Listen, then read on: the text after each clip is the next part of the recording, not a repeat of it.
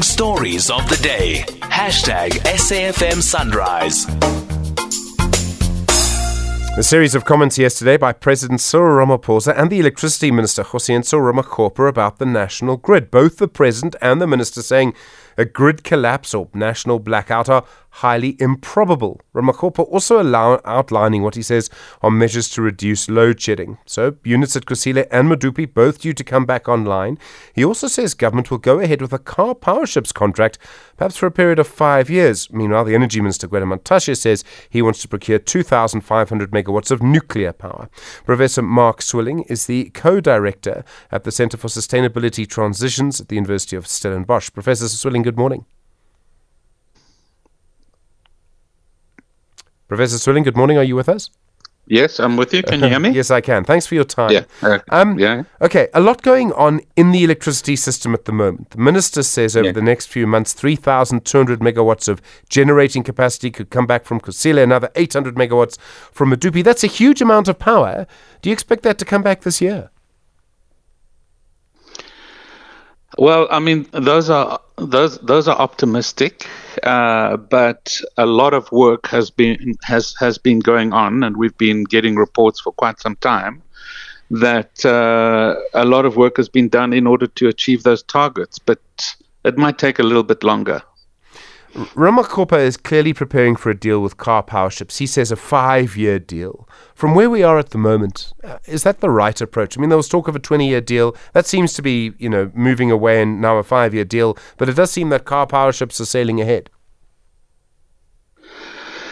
It, it, it, it does look like that, and I think we should be relieved that he's talking about a five-year deal, um, because when you do a contract with Karpowerships, what you actually are doing is buying imported gas from ships harbored in in the harbors, and at the at the end of the contract, they sail away with all of that infrastructure, and we have nothing.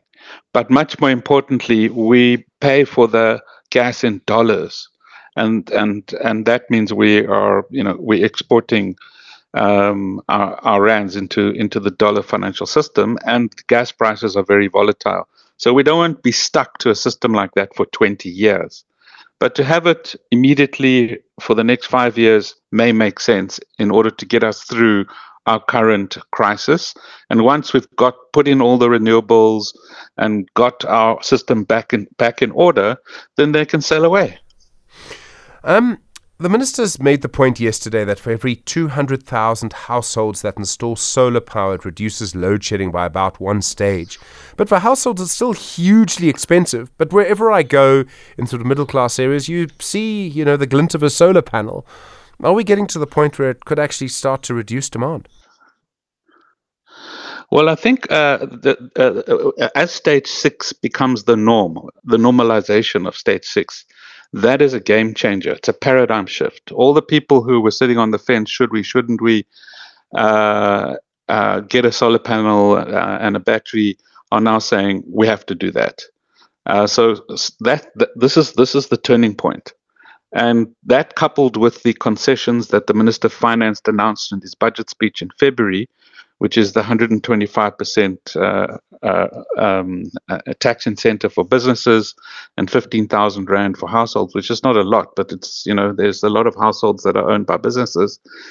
Um, the, I, I, think we, we're seeing a massive, massive, massive uptick. Uh, if you look at the imports of solar panels and batteries, because we don't make the stuff here, unfortunately, uh, you can see that there is a massive increase in demand, and and that is very much a 2023 phenomenon.